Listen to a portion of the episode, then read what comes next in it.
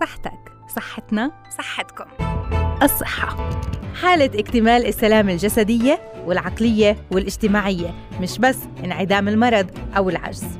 حافظ على صحتك لتعرف قيمتها قبل ما تفقدها، وتحافظ على الوسادة الناعمة اللي رح تستند عليها أيام شيخوختك. لتضل بصحتك تابعنا ببرنامج الصحة عال، إعداد وتقديم سماح مناصرة. لتضلها صحتكم عال العال.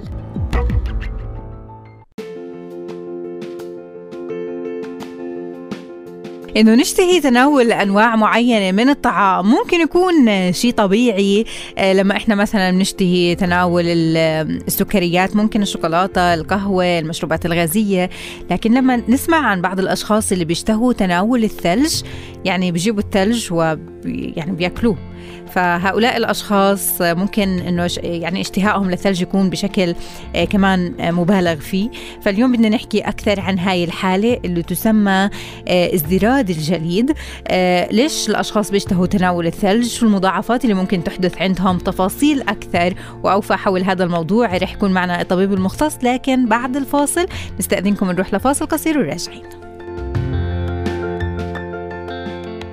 سعيدة أوقاتكم بكل الخير مستمعينا، متواصلين معكم برنامج الصحة عال. أكيد في للتغذية أهمية بالغة في بناء وتقوية طبقات الأسنان، وخاصة طبقة مينا السن اللي بتبدأ بعملية تطور الأسنان عند الجنين في مرحلة الحمل. لهيك في حاجة مهمة لأنه الأم تهتم بغذائها ويكون غني بالمعادن والفيتامينات حتى عند المرأة الحامل، لحتى لما تظهر أسنان الطفل الرضيع كمان تكون أسنان قوية. اليوم بدنا نحكي أكثر بهذا الموضوع، إنه إحنا ممكن إنه إنه نحكي عن حالة تسوس الأسنان. يتبادر لذهننا فقط إنه ما بعد تبديل الأسنان، أو إنه الأطفال الكبار شوي بالعمر، لكن ممكن إنه الأسنان يصير في معها تسوس أو يصيبها تسوس في عمر مبكر. تسمى هاي الحالة تسوس الأسنان المبكر. رح نحكي أكثر بهذا الموضوع، الأسباب اللي بتؤدي لتسوس الأسنان عند الأطفال، بالإضافة للطرق العلاجية والوقائية، مع الدكتورة رشا بدر، أخصائية طب وجراحة الفم والأسنان. أهلا وسهلا فيك دكتورة. يسعد صباحك سماح، يسعد صباح المستمعين الكرام. أهلا وسهلا فيك، يسعد هالصباح دكتورة. اليوم نحكي عن تسوس الأسنان المبكر. بداية، من أي عمر معرض الطفل لأنه يصير معه التسوس؟ هلا سماح، زي ما حكيت أول شيء إحنا لازم نبلش العناية بصحة الأسنان من الجنين، من الطفل بيكون في باطن أمه. هلا إحنا أول مرحلة عنا كأم كأم م. حامل لازم أنا ألتزم في بعض التعليمات عنا، إنه في عنا بعض الأدوية ممنوع نتناولها خلال فترة الحمل، م. لأنه هاي الأدوية ممكن تؤثر على صحة أسنان الجنين، خاصة إنه الأسنان الدائم والأسنان اللبنية تتكون عنا في خلال يعني خلال نمو الجنين في بطن م. الأم، بكون عنا البذور الأساسية لا لأسنان هاي بتكون عم تبرز عنا. فإحنا في عنا بعض الأدوية اللي بتحتوي مثلا على مادة التتراسايكلين، هاي كل امرأة حامل لازم تتجنب تاخدها، لأنها ممكن تسبب بعض المشاكل للأسنان ولأسنان الجنين، خاصة اللبنية وما بعد ذلك الدائمة أول ما يطلعوا. فإحنا بدنا نبلش الاهتمام في هاي المرحلة، من من مرحلة الحمل هي بلشنا. هلا إحنا بعد الولادة عنا أولها عنا أطفال الأسنان ما بتكون عنا بارزة، ببلش نمو أو بروز الأسنان اللبنية من عمر ست أشهر تقريبا، بيستمر لعمر سنتين. خلال هاي المرحلة يجب الأم إنها تدير بالها على صحة أسنان طفلها. آه هذا الإشي كتير مهم. آه كيف يعني بدها تكون عنايتها؟ يعني شو لازم تعمل الأم؟ إحنا هاي من هون هاي مرحلة منبلش. مم. كيف يعني منبلش؟ هلا احنا في هاي المرحلة عند ست أشهر منبلش نطعم الطفل بعض المأكولات تكون خفيفة بس ممكن تحتوي على سكريات. آه في بعض الأمهات بلجأوا إنه عشان يقنعوا الطفل بالحليب بحطوا لهم سكر. فهذه الأشياء بتضر في صحة الأسنان الطفل. في عنا بعض الأمهات كتير حالينا من هاي المشاكل، إنه بحطوا حليب بالسكر، بحطوا سكر في الحليب، في الليل الطفل بيشرب الحليب فبتتكون ما يبلع كل الحليب اللي عم يشربه، بتتكون ديبول أو بركة تحت اللسان. هاي بتسبب عنا تسوس في تسوس تسوس عام في كل أسنان الطفل. اللبنيه، فهي بتسبب مشاكل انه الطفل ببلش من عمر صغير يشكي من الم، هي واحد. ثاني شغله في اوقات احنا دائما اول مراحل نمو بعد الولاده ايوه بنصحونا انه نعطي فوليك اسيد او حديد للطفل. أه. لازم تنتبه كل ام لنوعيه تركيز الحديد اللي بنعطي لطفلها، لانه اوقات زياده في تركيز الحديد ممكن تسبب ضرر في الاسنان اللبنيه وتشتغلها يعاني في عمر مبكر. اها. كأني شغله. ثالث شغله الطفل احنا بنطعميهم شغلات، بنطعميهم شكاكر، بنطعميها مواد تحتوي على كربوهيدرات. هالأشياء الاهتمام بتبلش كل ام تهتم انه تفرش اسنان ابنها، كيف بدنا نفرشها؟ لازم نحكي كاطفال هم ما رح يستجيبوا انه نجيب فرشاه ونفرشيهم بشكل كثير زي ما نفرشها عند الكبار. فانا بفضل او دائما بنصح المرضى انه لكل لكل ام بنصحها انه مثلا زي نجيب لهم معجون اسنان خصوصي للاطفال، آه في موجود موجودين منهم في الصيدليات نقدر نسال عنهم، يعني هذا بكون نفس كمية الفلورايد بتكون مناسبة للطفل، لأنه أصلا الطفل ما بحتاج لكمية فلورايد كثيرة. فشو بنسوي؟ بنجيب بس كأنه كحبة العدس بنحط من المعجون أه. وبنحاول ندعك على كل أسنان الطفل. يعني ممكن هون يبلش هذا الاهتمام حتى قبل الطفل ما تكتمل عنده أسنانه كاملة. نعم صحيح أه. بالضبط، هذا اللي احنا بندعي عليه، يعني بندعي كل المرضى إنه يبلشوا بهاي المرحلة، الأمهات يبلشوا من هاي المرحلة يهتموا بأسنان أطفالهم، لأنه هدول الأسنان رح يبلشوا يبدلوا فيهم من عمر ست سنين ولسه رح تمتد إنه رح ل اثنعش سنة. فإحنا هاي هي المرحلة الكريتيكال، يعني هاي مرحلة كتير دقيقة إنه أنا أهتم إنه أحافظ على الأسنان اللبنية تبقى في مكانها لحد ما الطفل يبدلها، لأنه إحنا بنسمي الأسنان اللبنية هي أفضل حافظ مسافة عشان الأسنان الدائمة يطلعوا في موقعهم الصح. لأنه إذا طفل بلش يسوس عند أسنانه، إيه إهمال الأهل ما بيسألوا عن الموضوع، زاد عندهم طبقة المينا بتكون سمكها كتير خفيف عند الأطفال، فعلى السريع بيمتد التسوس. ممكن في مراحل نروح نضطر إنه نخلع الأسنان، نخلع السن اللبني بحالة كان في عندنا مثلا لما يطلع أكياس مدة تحت الأسنان أو طفل عم بيشكي بشكل كتير كبير من ألم، فهذا الإشي بخلي إنه نفقد المسافة اللي أصلا السن اللبني كان حافظها عنا، وبالتالي يوم يطلعوا الأسنان الدائمة بلاقوا فراغ فبقوموا بيتحركوا في هذا الفراغ. تمام. إحنا لاحقا بنصير نحتاج لتقويم. صحيح دكتورة، هون يعني كثير من الأمهات إنه الأسنان اللبنية إحنا بنعرف قديش شكلها بيكون جميل جدا وبتكون ناصعة البياض، فإنه ما بيخطر على بالها إنه ما دام أطفال يعني سن أو أسنان أطفالها إنهم يعني بتشوفهم إنهم نظيفين خلاص إنه ما ما بيخطر على بالها إنه تفرشي لهم أسنانهم. صح. كرمال هيك لا ضروري ضروري جدا جدا انه نهتم عنا انه نفرش اسنان طفلنا، هي واحد. ونراجع دكتور الاسنان. دكتور الاسنان هلا بيجي دوره، انه احنا اول اشي ممكن في اشياء احنا ما نشوفها في يعني الام، انا بحكي كام كدوره ببلش انه حتى هي تفحص، انه مثلا ممكن في البيت طفلها انه تعال حبيبي خليني افقد لك اسنانك اشوف. هلا اذا كانت الام مش قادره تقوم بهذا الدور ضروري انه نراجع عند دكتور الاسنان، لانه في عندنا أول إشي طرق وقائية ممكن إحنا نستخدمها عشان نتجنب يصير عندنا تسوس. من الطرق الوقائية عند الأطفال في عندنا إشي بسموه فلورايد أبليكيشن، واللي هي عبارة عن مادة الفلورايد بنحطها على الأسنان لمدة خمس دقائق في العيادة عندنا. هذه بتساعد إنها تحت شكل طبقة حماية للأسنان ضد التسوس، وطعمها كتير في كتير حلو، يعني كتير ناس الأطفال بحبوه. في منها طعم طعم الفواكه، وفي إشي طعم الفراولة، في إشي طعم المنت. هذا نحط خمس دقائق بنخلي الطفل بعديها نص عماية كل ما يشرب، إحنا بنشكل حماية للطفل. أه. فهاي واحدة من الأشياء وممكن نسويها كل ست أشهر. أه. الأشياء الثانية ممكن أنا كوقائي آخذ طفل عند دكتور أسنان في مادة اسمها الفيشر سيلن، إنه وهي شو هي؟ إنه في عنا قنوات بتكون موجودة على سطح السن، هاي أه. بتساعد إنه يعلق بعض الأكل فيها، فإحنا تجنبا إنه يصير تسوس عن طفلي ممكن هاي نسكر هاي القنوات، فبالتالي أنا أحافظ على أسنان طفلي إنهم يضلهم لفترة آه منيحة حتى يوصل للعمر اللي هو رح يبدل فيه. تمام. هلا إذا صار في إهمال شوي من قبل الأم منا نتابع عند دكتور الأسنان، يعني ضروري إنه إنه في عنا إحنا ما يفكروا إنه إحنا كل سن إنه الأسنان اللبنية لا ما بتعالجوا. في كتير مرضى بيجوا بيحكوا أما حكونا لا رح يبدلهم ففيش داعي نعالجهم، لا هذه مش هذه فكرة خاطئة جدا. تمام. إحنا تفضلي.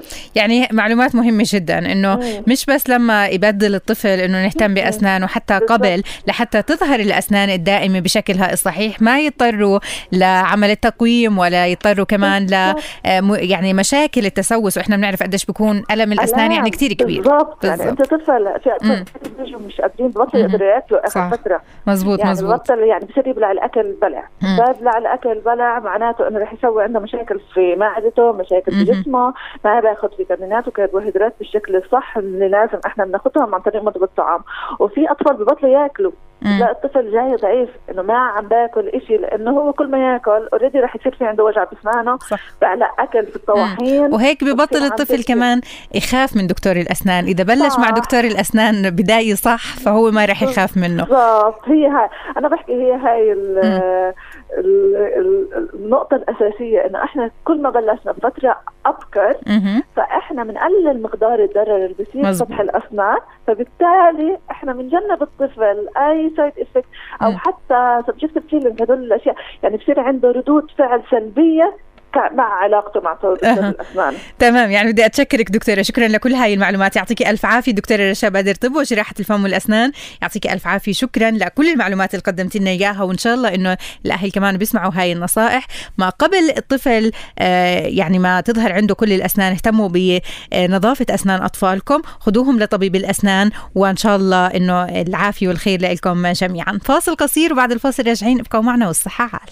رح ننتقل معكم مستمعينا للحديث بموضوع آخر عن مشكلة البواسير اللي بتظهر وبتسبب آلام كبيرة، وفي بعض الأشخاص اللي بتغافلوا عنها ما بيعالجوها، فبتظهر عندهم مسبب لهم العديد من المشاكل. رح نحكي أكثر بهذا الموضوع مع الدكتور اللي رح ينضم لنا إن شاء الله لحتى نحكي أكثر بهاي المشكلة، بالإضافة للجوء للحل الجراحي متى بيكون الأشخاص اللي ينصحوا بإجراء هذا النوع من العمليات وما بيعملوها شو بيكونوا سببوا لأنفسهم، آه والطرق الوقائية والعلاجية أيضا مع الدكتور آه رفيق سلهب. أهلا وسهلا فيك دكتور، يسعد أوقاتك. صباح الخير، يسعد أوقات الله جميع المستمعين. أهلا وسهلا بحضرتك دكتور. بداية خلينا نوضح الأسباب اللي بتؤدي لحالة البواسير، شو بتكون أبرز الأسباب؟ طبعا حابب اعطي لمحه بسيطه عن فضل. البواسير، لان الناس ممكن في عندها نوع من عدم المعرفه. البواسير يعني عباره عن جزء من المستقيم او حتى فتحه الشرج، عباره عن انسجه تحتوي جزء الاكبر منها على اوعيه دمويه. هي موجوده عند كل الناس، البواسير يعني موجوده عند كل الناس، لكن م. طبعا ممكن حدوث امراض تؤدي الى تضخمها واعطاء علامات يعني والام. البواسير عندنا نوعين، في نوع خارجي ونوع داخلي، طبعا باعتماد على وجودها في منطقه معينه من فتحه الشرج. تضخم البواسير وامراضها السبب الرئيسي لها هو الامساك. الامساك يعني من العوامل الرئيسيه.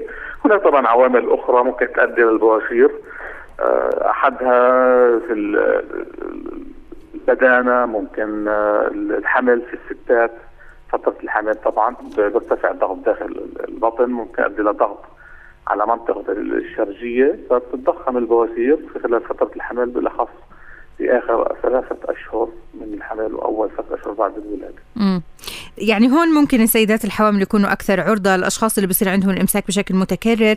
هلا دكتور، شو خطورة هاي الحالة؟ يعني مثل ما تفضلت إنه بتظهر عند جميع الأشخاص، لكن بيكون في عوامل بتؤدي لتضخمها.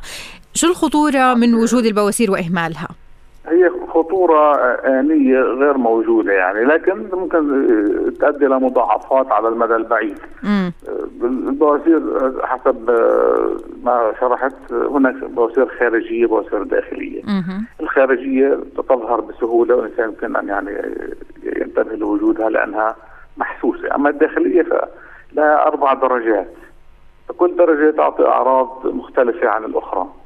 الدرجة الأولى من البواسير الداخلية عادة تؤدي إلى حدوث نزف من فتحة الشرج، والنزف هذا لونه طبعا أحمر بني، ممكن يكون تنقيط يعني على في الحمام أو تجلطات دموية تخرج يعني عند التبرز. مه. الدرجة الثانية يعني يصبح هناك انتفاخ أو تورم من فتحة الشرج عند التبرز يرجع الى الداخل عند الانهاء من التبرز. الدرجه الثالثه التدلي هذا للبواسير يعني لا يرجع لوحده، المريض يعني يدفعه الى الخلف. والدرجه الرابعه اللي هو التدلي وعدم رجوع البواسير للداخل. المضاعفات اللي ممكن تحدث ان لم يتم العلاج يعني السليم قد تؤدي الى تجلطات، قد تؤدي الى دمامل عند فتحه الشرج. وكل ما كان المرحله متقدمه اكثر كل ما كان الام الناتج عن اجراء العمليه والازعاج اكثر للمريض. طيب يعني هون متى ينصح المريض باجراء العمليه الجراحيه؟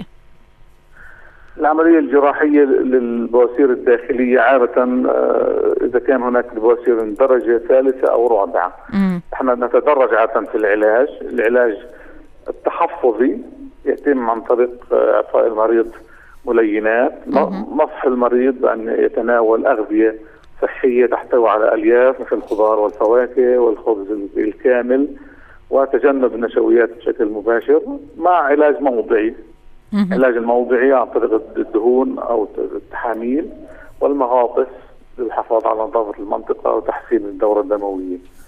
بالدرجه الثالثه والرابعه العلاج التحفظي عاده غير مجدي ويتم اللجوء الى الامور الجراحيه. تمام.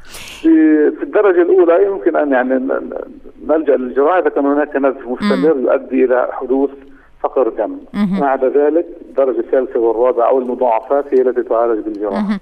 بدي اتشكرك دكتور، شكرا لكل هاي المعلومات، يعطيك الف عافيه، وان شاء الله العافيه والخير لكل متابعينا. الدكتور رفيق سلهب اخصائي جراحه عامه في مستشفى الاهلي. سعيدة أوقاتكم بكل الخير مستمعينا، متواصلين معكم برنامج الصحة عال. أكيد في للتغذية أهمية بالغة في بناء وتقوية طبقات الأسنان، وخاصة طبقة مينا السن اللي بتبدأ بعملية تطور الأسنان عند الجنين في مرحلة الحمل. لهيك في حاجة مهمة لأنه الأم تهتم بغذائها ويكون غني بالمعادن والفيتامينات حتى عند المرأة الحامل، لحتى لما تظهر أسنان الطفل الرضيع كمان تكون أسنان قوية.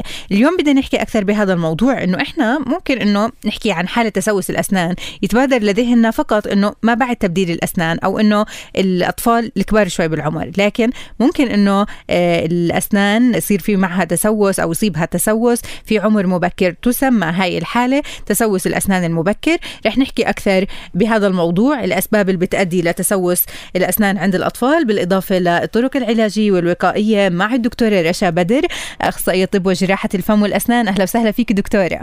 يسعد صباحك سماح، يسعد صباح المستمعين الكرام. أهلا وسهلا فيك، يسعد هالصباح دكتورة. اليوم نحكي عن تسوس الأسنان المبكر. بداية من أي عمر معرض الطفل لأنه يصير معه التسوس؟ هلا سماح زي ما حكيت أول شيء إحنا لازم نبلش العناية بصحة الأسنان من الجنين، من الطفل بيكون في باطن أمه. هلا إحنا أول مرحلة عنا كأم كأم م. حامل لازم أنا ألتزم في بعض التعليمات عنا، إنه في عنا بعض الأدوية ممنوع نتناولها خلال فترة الحمل، م. لأنه هاي الأدوية ممكن تؤثر على صحة أسنان الجنين، خاصة إنه الأسنان الدائم والأسنان اللبنية تتكون عنا في خلال يعني خلال نمو الجنين في بطن م. الأم، بكون عنا البذور الأساسية لا لأسنان هاي بتكون عم تبرز عنا. فإحنا في عنا بعض الأدوية اللي بتحتوي مثلا على مادة التتراسايكلين، هاي كل امرأة حامل لازم تتجنب تاخدها لأنها ممكن تسبب بعض المشاكل للأسنان ولأسنان الجنين، خاصة اللبنية وما بعد ذلك الدائمة أول ما يطلعوا. فإحنا بدنا نبلش الاهتمام في هاي المرحلة من من مرحلة الحمل. هي بلشنا هلا احنا بعد الولادة عنا أولها عنا أطفال الأسنان ما بتكون عنا بارزة، ببلش نمو أو بروز الأسنان اللبنية من عمر ست أشهر تقريبا، بيستمر لعمر سنتين. خلال هاي المرحلة يجب الأم إنها تدير بالها على صحة أسنان طفلها. آه هذا الإشي كتير مهم. آه كيف يعني بدها تكون عنايتها؟ يعني شو لازم تعمل الأم؟ احنا هاي من هون هاي المرحلة منبلش. مم. كيف يعني منبلش؟ هلا احنا في هاي المرحلة عند ست أشهر منبلش نطعم الطفل بعض المأكولات تكون خفيفة بس ممكن تحتوي على سكريات. آه في بعض الأمهات بلجأوا إنه عشان يقنعوا الطفل بالحليب بحطوا لهم سكر. فهذه الأشياء بتضر في صحة الأسنان الطفل. في عندنا بعض الامهات كثير حالينا من هاي المشاكل، انه بحطوا حليب بالسكر، بحطوا سكر في الحليب، في الليل الطفل بيشرب الحليب فبتتكون ممكن ما يبلع كل الحليب اللي عم يشربه، بتتكون زي بول او بركه تحت اللسان، هاي بتسبب عندنا تسوس في تسوس تسوس عام في كل اسنان الطفل اللبنيه، فهي بتسبب مشاكل انه الطفل ببلش من عمر صغير يشكي من الم، هي واحد. ثاني شغله في اوقات احنا دائما اول مراحل نمو بعد الولاده ايوه بنصحونا انه نعطي فوليك اسيد او حديد للطفل، أه. لازم تنتبه كل ام لنوعيه تركيز الحديد اللي بنعطي لطفلها، لانه اوقات زياده في تركيز الحديد ممكن تسبب ضرر في الاسنان اللبنيه وتشتغلها يعاني في عمر مبكر. اها كأني شغله. ثالث شغله الطفل احنا بنطعميهم شغلات، بنطعميهم شكاكر، بنطعميها مواد تحتوي على كربوهيدرات، هالأشياء تهتم بتبلش كل ام تهتم انه تفرش اسنان ابنها، كيف بدنا نفرشها؟ لازم نحكي كاطفال هم ما رح يستجيبوا انه نجيب فرشاه ونفرشيهم بشكل كثير زي ما نفرشها عند الكبار، فانا بفضل او دائما بنصح المرضى انه لكل لكل ام بنصحها انه مثلا زي نجيب لهم معجون اسنان خصوصي للاطفال، آه في موجود موجودين منهم في الصيدليات نقدر نسال عنهم، يعني هذا بكون نفس كمية الفلورايد بتكون مناسبة للطفل، لأنه أصلا الطفل ما بحتاج لكمية فلورايد كثيرة، فشو بنسوي؟ بنجيب بس كأنه كحبة العدس بنحط من المعجون وبنحاول ندعك على كل أسنان الطفل. يعني ممكن هون يبلش هذا الاهتمام حتى قبل الطفل ما تكتمل عنده أسنانه كاملة. نعم صحيح مه. بالضبط، هذا اللي احنا بندعي عليه، يعني بندعي كل المرضى إنه يبلشوا بهاي المرحلة، الأمهات يبلشوا من هاي المرحلة يهتموا بأسنان أطفالهم، لأنه هدول الأسنان رح يبلشوا يبدلوا فيهم من عمر ست سنين ولسه رح تمتد إنه رح ل اثنعش سنة، فإحنا هاي هي المرحلة الكريتيكال، يعني هاي مرحلة كتير دقيقة إنه أنا أهتم إنه أحافظ على الأسنان اللبنية تبقى في مكانها لحد ما الطفل يبدلها، لأنه إحنا بنسمي الأسنان اللبنية هي أفضل حافظ مسافة عشان الأسنان الدائمة يطلعوا في موقعهم الصح، لأنه إذا طفل بلش يسوس عند أسنانه، إيه إهمال الأهل ما بيسألوا عن الموضوع، زاد عندهم طبقة المينا بتكون سمكها كتير خفيف عند الأطفال، فعلى السريع بيمتد التسوس، وممكن في مراحل نروح نضطر إنه نخلع الأسنان، نخلع السن اللبني في حالة كان في عندنا مثلا لما يطلع أكياس مدة تحت الأسنان أو طفل عم بيشكي بشكل كتير كبير من آلام، فهذا الإشي بخلي إنه نفقد المسافة اللي أصلا السن اللبني كان حافظها عنا، وبالتالي يوم يطلعوا الأسنان الدائمة بيلاقوا فراغ فبقوموا بيتحركوا في هذا الفراغ. تمام. إحنا لاحقا بنصير نحتاج لتقويم. صحيح دكتورة، هون يعني كثير من الأمهات إنه الأسنان اللبنية إحنا بنعرف قديش شكلها بيكون جميل جدا وبتكون ناصعة البياض، فإنه ما بيخطر على بالها إنه ما دام أطفال يعني سن أو أسنان أطفالها إنهم يعني بتشوفهم إنهم نظيفين خلاص إنه ما ما بيخطر على بالها إنه تفرشي لهم أسنانهم. صح. كرمال هيك لا ضروري ضروري جدا جدا انه نهتم عنا انه نفرش اسنان طفلنا، هي واحد، ونراجع دكتور الاسنان. دكتور الاسنان هلا بيجي دوره، انه احنا اول اشي ممكن في اشياء احنا ما نشوفها في يعني الام، انا بحكي كام كدوره ببلش انه حتى هي تفحص، انه مثلا ممكن في البيت طفله انه تعال حبيبي خليني افقد لك اسنانك اشوف، هلا اذا كانت الام مش قادره تقوم بهذا الدور ضروري انه نراجع عند دكتور الاسنان، لانه في عندنا أول إشي طرق وقائية ممكن إحنا نستخدمها عشان نتجنب يصير عندنا تسوس. من الطرق الوقائية عند الأطفال في عندنا إشي بسموه فلورايد أبليكيشن، واللي هي عبارة عن مادة الفلورايد بنحطها على الأسنان لمدة خمس دقائق في العيادة عندنا، هذه بتساعد إنها تحت شكل طبقة حماية للأسنان ضد التسوس، وطعمها كتير في كتير حلو، يعني كتير ناس الأطفال بحبوه، في منها طعم طعم الفواكه، وفي إشي طعم الفراولة، في إشي طعم المنت، هذا نحط خمس دقائق بنخلي الطفل بعديها نص عماية كل ما يشرب، إحنا بنشكل حماية للطفل. أه. فهاي واحدة من الأشياء وممكن نسويها كل ست أشهر. أه. الأشياء الثانية ممكن أنا كوقائي آخذ طفل عند دكتور أسنان في مادة اسمها الفيشر سيلنت، إنه وهي شو هي؟ إنه في عنا قنوات بتكون موجودة على سطح السن، هاي أه. بتساعد إنه يعلق بعض الأكل فيها، فإحنا تجنبا إنه يصير تسوس عن طفلي ممكن هاي نسكر هاي القنوات، فبالتالي أنا أحافظ على أسنان طفلي إنهم يضلهم لفترة. أه. منيحه حتى يوصل للعمر اللي هو راح يبدل فيه. تمام. هلا اذا صار في اهمال شوي من قبل الام، منا نتابع عند دكتور الاسنان، يعني ضروري انه انه في عندنا احنا ما يفكروا انه احنا كل سن انه الاسنان اللبنيه لا ما بتعالجوا، في كثير مرضى بيجوا بيحكوا اه ما حكوا لنا لا رح يبدلهم، ما فيش داعي نعالجهم، لا هذه مش هذه فكره خاطئه جدا. تمام. احنا تفضلي.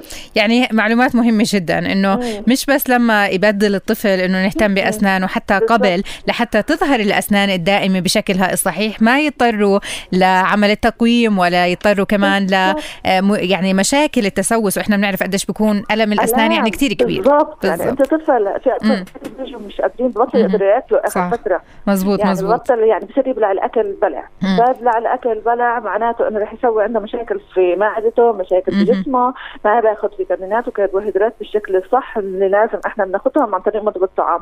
وفي اطفال ببطلوا ياكلوا، لا الطفل جاي ضعيف انه ما عم باكل إشي، لانه هو كل ما ياكل اوريدي رح يصير في عنده وجع باسنانه، بعلق اكل في الطواحين، وهيك ببطل الطفل كمان يخاف من دكتور الاسنان. اذا بلش صح. مع دكتور الاسنان بدايه صح، فهو ما رح يخاف منه. بالضبط. هي هاي انا بحكي، هي هاي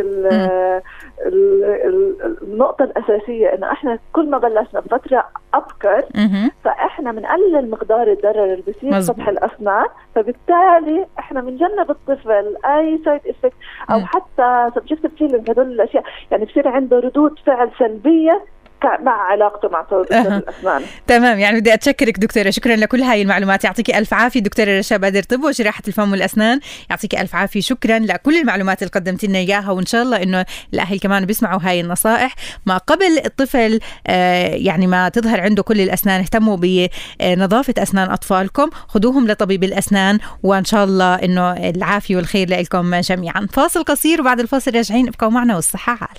أسباب كتير اللي بتأدي لحدوث نزيف الأنف أو ما يطلق عليه الرعاف، ممكن بحالة تغير الفصول يعني اللي بنشهدها هلأ، ممكن بعض الأشخاص يكونوا عرضة، أيضا العنف المباشر الموجه للأنف، ممكن بعض الأمراض.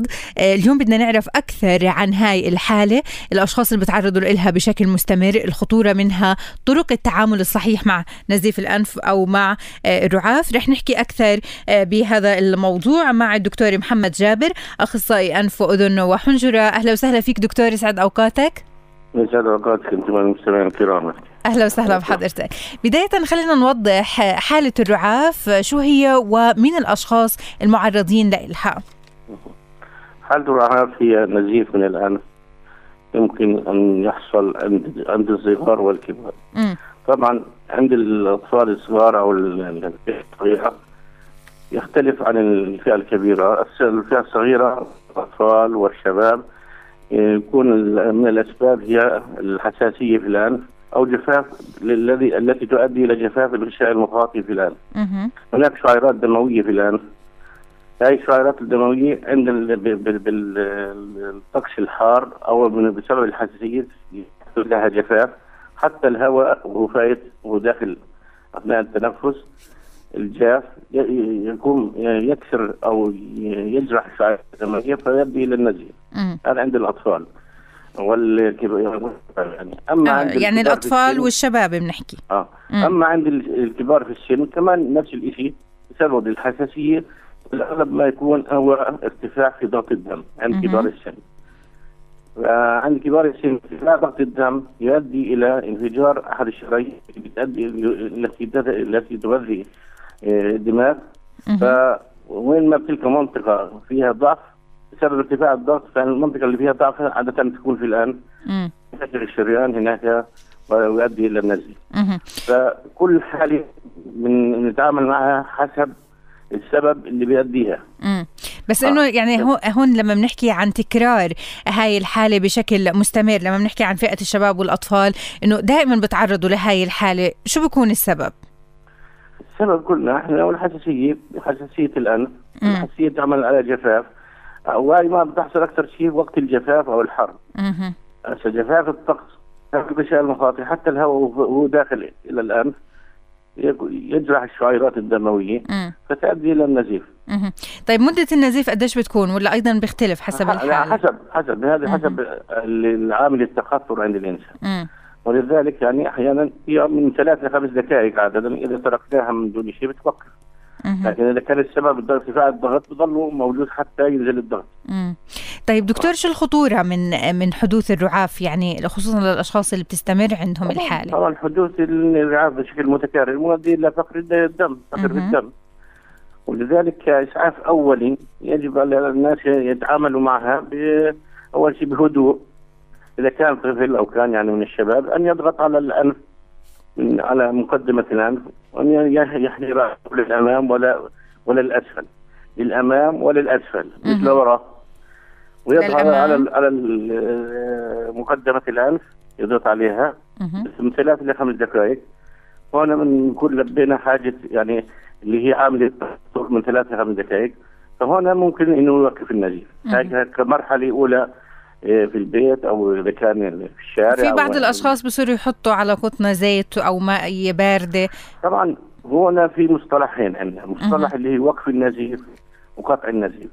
طبعا من اشكال وقف النزيف، وقف النزيف يعني قاعد بنزف الانف، من الطرق اللي هي بحطوا زيت، بحطوا بضغطوا على الانف، شاش، هي كمقدمات. اذا لم تفعل هذه فيجب ان يعني يصل الى اقرب مركز صحي او الى طبيب حتى يتم التعامل مع بشكل طبي وشكل صحي جيد. تمام، يعني في في حال وصول المريض للعياده الطبيه، شو اول الخطوات اللي بتبدوا ايضا فيها بالعلاج، وهل ممكن ان تضطروا للعلاج الجراحي؟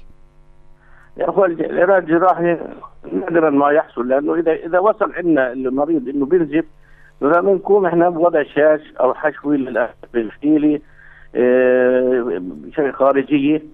اذا لم اذا اذا لم يتوقف النزيف فبعدها ممكن يتحول الى المستشفى ويعمل له فتيلي بشكل رسمي تحت البنج الكلي، او انه الكي اذا ظل يعني ينزف.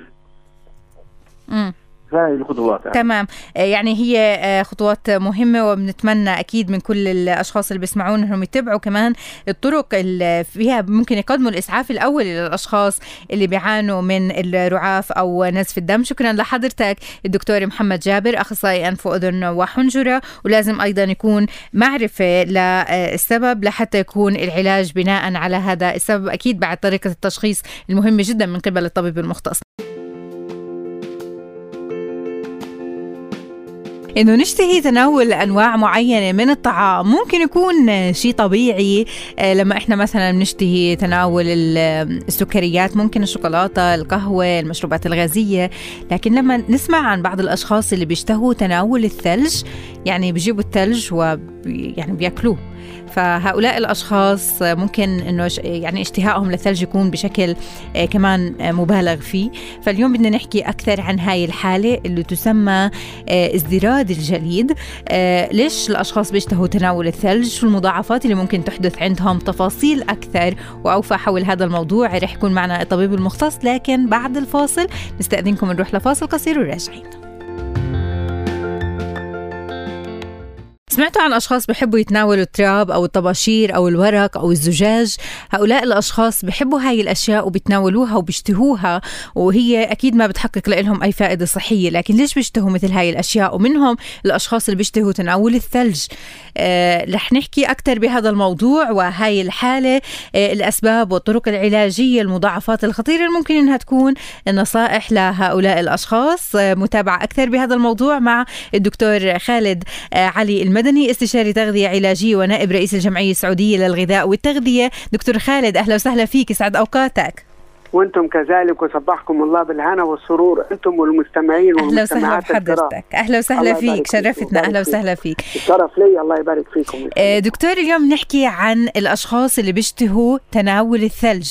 شو الأسباب اللي بتأدي فيهم لاشتهاء هذا النوع بالتحديد؟ هو في الحقيقة يعني المشروبات بصورة عامة بنجد ان الانسان بيتناولها بيعتمد على العادات والتقاليد والعرف، م. وكمان النكهه والطعم واللون والرائحه ودرجه الحراره. انت ذكرت بالنسبه لدرجه الحراره المنخفضه، يعني ناس يفضلوها، بس ده يعتبر خطا. ليش؟ م. لان درجه حراره جسم الانسان سبعة وثلاثين، وهو الانسان لما بيتناول الميه البارده ده عمليه استساغه يعني تعود عليها. مم. لكن سواء شربها بارده جدا في صوره ثلج او بارده شويه او دافيه شويه كلها بتنزل الى المعده، وبالتالي بتنزل للمعده وبتتحول الى درجه حراره جسم الانسان. ونلاحظ ان في خطا مثلا ببعض الناس يقول والله لو شربت كاسه مثلا دافيه شويه في الصباح تغسل ما ادري ايش وتنظف ما ادري، كل الكلام مم. هذا ليس له اي اساس علمي، بل بالعكس انا لما اشرب ميه بارده زياده عن اللزوم قد يعمل لي بعض احتقانات في مجرى من الفم الين المعده، فدي ممكن في المريء في الفم في هذه كلها ممكن يعمل احتقان لان بيضيق الاوعيه. مم. ولو شرب ميه بتكون دافيه زياده عن اللزوم بردك ده ممكن يعمل له مشاكل. مم. لكن جزء منها بيدخل في العادات، يعني بمعنى ايش؟ لو احنا شفنا مثلا في البلاد العربيه الغالبيه العظمى تقريبا كلهم بيشربوا الشاي سخن، لكن في اوروبا بنجد ان هم في نسبه كبيره جدا بيشربوا الشاي بارد. ما فيش حد في الوطن العربي نادر جدا ما يشرب شاي بارد. مظبوط. فجزء منها بيخش العادات والتقاليد والعرف والاشياء هذه كلها. مم. طيب بس هؤلاء الأشخاص اللي بيشتهوا مثلا تناول الثلج بياكلوه وبي يعني بيكون في عندهم رغبة أيضا بتناوله، شو الأسباب اللي بتأدي للإصابة بهاي الحالة؟ هل بنحكي عن مشاكل نفسية مثلا؟ والله احتمالات كتيرة جدا، ممكن يكون في مشاكل نفسية، م- ممكن يكون هو تعود على شيء زي كده. أه. لأن الطعم ليه دور في الاستساغة، يعني الإنسان م- بنجد كمثال يعني بيشرب مثلا كاسة شاي بمعلقه سكر، في واحد تاني بيشربها باثنين، في واحد بيشربها بثلاث، في واحد اتعود ان هو يشرب الشاي بالظبط. يعني قصه تعود. تمام، يعني جزء منها تعود، هو تعود على هذا الشيء فبالتالي بيجد ان هو خلاص يستمر في هذا الشيء. بس في الحقيقه لا يفضل شرب شيء ساخن زياده عن اللزوم ولا شيء بارد زياده عن اللزوم، لان كلها احنا لو لاحظنا ان الانسان لو شرب ميه بارده مره وتنزل الى المعده، المعده درجه حرارتها زي درجه حراره جسم الانسان اللي هو سبعة وثلاثين. اه فتلاحظي اللي بينزل عليها نقطه تعمل له شويه زي ما تكون الم مؤقت. صحيح، زي لما ناكل الاكل السخن، يعني لما يوصل المعده فعلا انه يعني يعني بسبب لنا هاي يعني الوجع البسيط. لكن هؤلاء الاشخاص لما هم كمان بيعتادوا على انهم يشربوا المشروبات البارده ومنها تناول الثلج، كيف ممكن يتخلصوا من هاي الحاله؟ شو اللي لازم يعملوه؟ هو في الحقيقه اذا كان في مشكله نفسيه فدي علاج عند الطبيب النفسي، لأن يشوف إيش المشكلة أساسها إيش، يعني يكون حاجة في خلفيته في الماضي بتاعه في أسباب محددة. لكن هو دور التغذية اللي هو النصيحة والإرشاد والتوجيه، لكن إزاي أنا أغير من سلوكه وعاداته والشيء اللي هو بيعمله خطأ، فدي يخش فيها الجانب النفسي والسلوكي والطبيب النفسي المختص في الاجتماعي الأشياء دي كلها. لكن بالنسبة لحقون التغذية هو دوره التوجيه والنصح والرشيدة والإرشاد، ويحاول يقول له إن هذا خطأ، لأنه في الحقيقة خطأ، لأن درجة حرارة الفم سبعة وثلاثين وأنت تيجي تفاجئها بدرجة حرارة مرة منخفضة فممكن يعمل بعض المشاكل والاحتقانات و... ولذلك يعني اعتبر من الشيء اللي ما لا يفضل. اها وايضا يعني مثل ما تفضلت كمان دكتور انه بالامكان تعويد الجسم، حتى وان كنت انت عودت جسمك على اشياء ممكن غريبه نوعا ما، بالامكان انه انت ترجع تعود جسمك على اشياء جديده ويبطل عندك هذا الاشتهاء لهذا النوع بالتحديد.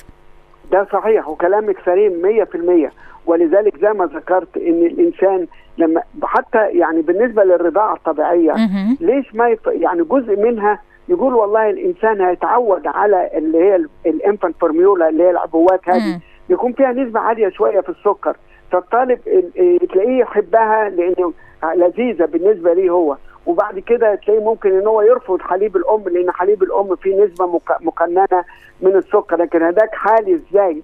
فهو على حسب ما تعود. ولو بصينا للطفل يعتبر اكثر مثال ان هو بيرفض حليب الام لان تعود على شيء فيه سكر زايد شويه، فبالتالي الام تعطي له سديها يرفضه، فده برضك نفس الشيء. فهو لما يتعود على شيء معين زي حكايه الشاي اللي بمعلقه ومعلقتين وثلاثه واربعه وبدون سكر. تمام، يعني هي قصة تعود، وإذا أنت عودت جسمك على أشياء غريبة فممكن أنه ما تحصل من خلالها على أي فوائد، فقط أنه أنت تضر جسمك. بدي أتشكرك دكتور، شكرا لكل هاي المعلومات. الدكتور خالد علي المدني، استشاري تغذية علاجية ونائب رئيس الجمعية السعودية للغذاء والتغذية. شكرا دكتور لكل هاي المعلومات. هاي الحالة لها مخاطر اللي ممكن أنه تسبب تجلطات لا سمح الله، أيضا مشاكل في القلب، بالإضافة لأنه الأشخاص بيكون كمان يعني ممكن عودوا جسمهم على أمور بتضرهم على المدى البعيد. مثل ما تعودت أنه أنت تشتهي الثلج وتحبه وتتناوله ممكن